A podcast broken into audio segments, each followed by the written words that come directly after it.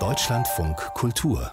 Fazit unter Historikern wird derzeit wieder die Singularität des Holocaust diskutiert. Das ist natürlich super heikel, hat ja auch schon einmal einen Historikerstreit ausgelöst. Diesmal geht es um eine Perspektivenverschiebung Richtung Postkolonialismus, also um die Frage, ob man den Holocaust mit anderen Genoziden in ein Verhältnis setzen kann, zum Beispiel dem an den Herero und Nama durch die deutsche Kolonialherrschaft. Der australische Historiker Dirk Moses unterstellt den Deutschen, sie hielten krampfhaft an der Singularität fest. Der Historiker Götz Ali wandte sich vor zwei Tagen hier bei Fazit vehement dagegen und übte gleichzeitig harsche Kritik an der postkolonialen Forschung. Ich sehe darin zunächst mal den Versuch von Leuten, die über den Kolonialismus arbeiten und sich in Decolonize-Bewegungen beschäftigen und da auch öffentliche Kampagnen bereiten, also Wichtigkeit zu gewinnen und Aufmerksamkeit auf sich zu lenken. Und ich halte diese Versuche für definitiv falsch. Das sind eigene Verbrechen, die in der Zeit des Kolonialismus stattgefunden haben. Die Deutschen haben von anderen Kolonialmächten gelernt auch. Und es hat keine flächendeckende Ermordung gegeben von ganzen Bevölkerungen, die sozusagen anlasslos war. Das kommt ja noch hinzu. Juden sollten als Juden, weil sie Juden waren, ausgerottet werden. In Afrika und bei verschiedenen Strafexpeditionen ging es immerhin darum, Gegenwehr niederzuschlagen. Ja, soweit ein Ausschnitt aus dem Interview mit Götz Ali. Verbunden bin ich mit dem Historiker und Postkolonialismusforscher Jürgen Zimmerer. Sie haben, Herr Zimmerer, sich bereits auf Twitter erzürnt über dieses Interview. Was genau bringt Sie da so auf? Ja, am meisten ärgert mich, dass ich zuschauen muss, dass ein verehrter Historiker wie Herr Ali sich selbst demontiert, indem er im Grunde ohne Kenntnis des Forschungsstandes und ohne Kenntnis eigentlich auch postkolonialer Theorie im Grunde auf dem Niveau äh, von, äh, von äh, Zeitungskommentaren, die er offenbar rezipiert hat, hier eine theoretische Richtung abqualifiziert. Und zweitens ärgert mich, dass er dazu einen Strohmann aufbaut und die Singularität des Holocaust anführt und sagt, das ist mit nichts deckungsgleich. Das ist, das ist Pro-Seminar-Niveau. Selbstverständlich ist nichts mit dem Holocaust deckungsgleich. Es ist auch nichts deckungsgleich mit der Sklaverei. Keine zwei historischen Ereignisse sind deckungsgleich. Das bringt uns überhaupt nicht weiter. Woher kommt es denn eigentlich, dass jetzt behauptet wird, die Postkolonialen, in Anführungszeichen, würden die Singularität des Holocaust in Frage stellen?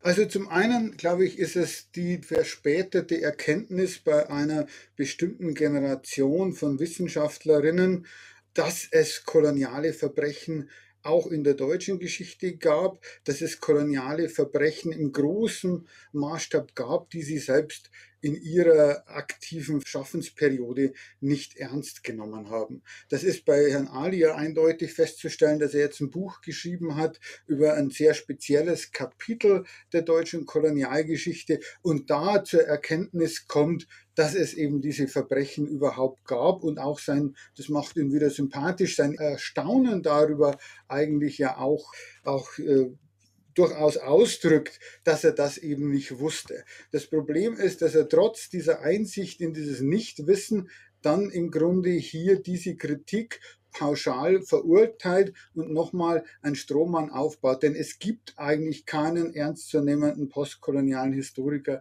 der die Singularität des Holocaust in Frage stellt, sondern was gesagt wird, ist zu sagen, wir müssen vergleichen, wir müssen Gemeinsamkeiten herausarbeiten und Unterschiede und auch das Spezifische herausstellen, weil wir nur über den Vergleich das Spezifische herausstellen können, sonst ist die Singularität einfach nur ein Postulat. Mhm.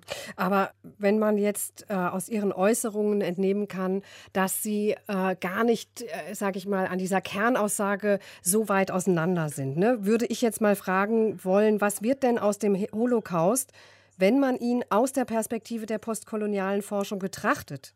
Es geht ja nicht nur um die postkoloniale Forschung, es geht ja auch um die vergleichende Genozidforschung, dass man sagt, der Sinn des Lernens aus der Geschichte ist ja zu sagen, wir wollen das nie wieder ermöglichen. Das heißt, wir wollen daraus lernen, um Genozide präventieren zu können, um zu verhindern, dass sie sich wiederholen. Und deshalb müssen wir auch im Grunde das Systematische herausarbeiten, weil sonst die Aussage des nie wieder gar keinen Sinn macht. Ein einzigartiges Ereignis kann sich ja gar nicht wiederholen. Das heißt, wir müssen das einbetten in eine Globalgeschichte, um zu sagen, das sind Elemente, die kennen wir auch aus anderen Fällen und dann gibt es Elemente, die sind spezifisch. Übrigens, auch da ist Herr Ali nicht auf dem neuesten Stand. Das ist sogar Jehuda Bauer, eigentlich der große alte Mann der israelischen Holocaust-Forschung, selbst von der Singularität oder der Einzigartigkeit abgerückt ist in eine Unprecedentedness, also in eine Vorläuferlosigkeit, und zwar unter dem Eindruck des Genozids in Ruanda. Das heißt, hier ist die internationale Forschung eigentlich sehr viel weiter und das Erschreckende ist, dass im Grunde selbst jemand wie Götz Ali aus seiner eurozentrischen Blase hier nicht rauskommt, um hm. zu sagen, ich nehme einfach diese, diesen Forschungsstand einfach mal wahr und setze mich sachlich damit auseinander. Stattdessen wird im Grunde eine postkoloniale Theorie, die es als Theorie gar nicht gibt, weil es sehr unterschiedliche Ansätze eigentlich sind. Es ist auch keine politische Bewegung, es ist ein wissenschaftlicher Ansatz, den er im Grunde irgendwie verteufelt und den unterstellt, es ginge um Fördergelder. Müsste es dann am Ende nicht heißen, dass beide Felder der historischen Aufarbeitung gleichrangig geschehen? Ja, weil man doch das menschliche Leid sowieso nicht gegeneinander aufwiegen kann. Also der Hintergrund dieser Debatte ist ja tatsächlich, dass es eben einen äh, Genozid gibt, der jetzt vor dem Holocaust stattfand und auch von der Bundesregierung anerkannt wird. Und das scheint mir im Grunde die, die Folie zu sein, vor dem diese Debatte stattgefunden wird. Und man eben auch merkt, im Humboldt-Forum etc., man ist sehr unter Druck geraten, weil man diese kolonialen Verbrechen zu lange ignoriert hat. Und jetzt will man im Grunde, wehrt man das ab, indem man die Aufklärer jetzt im, im Grunde als Antisemiten oder wie es Herr Bredekamp gemacht hat, eigentlich äh, verteufelt um eigentlich das abzuwehren. Im Grunde geht es um eine Sicht auf den Westen, eine westliche Erfolgsgeschichte mit einem Zivilisationsbruch, aber ein Westen, der an sich intakt ist und auch diesen Zivilisationsbruch überwinden konnte. Das ist die positive Erzählung von Deutschland,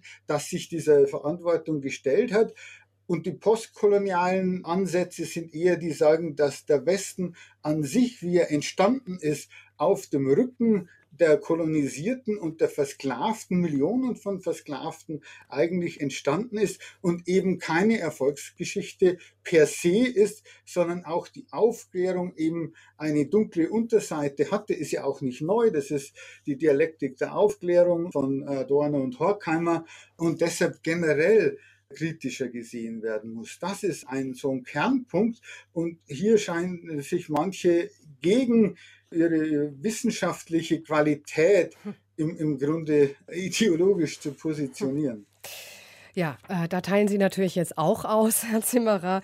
Das hat Herr Ali auch gemacht. Der hat äh, unter anderem gesagt, ich zitiere, ich halte das, was in Hamburg gemacht wird, also bei Ihnen, schätze ich mal, ja. Er hält das, was in Hamburg gemacht wird, für falsch. Davon erwartet er nichts. Er hat aber auch gleichzeitig gesagt, dass er es für ganz wichtig hält, dass man mit den Menschen redet, deren Vorfahren unter dem Kolonialismus gelitten haben. Da ist er doch mit Ihnen eigentlich auf einer Linie, oder nicht?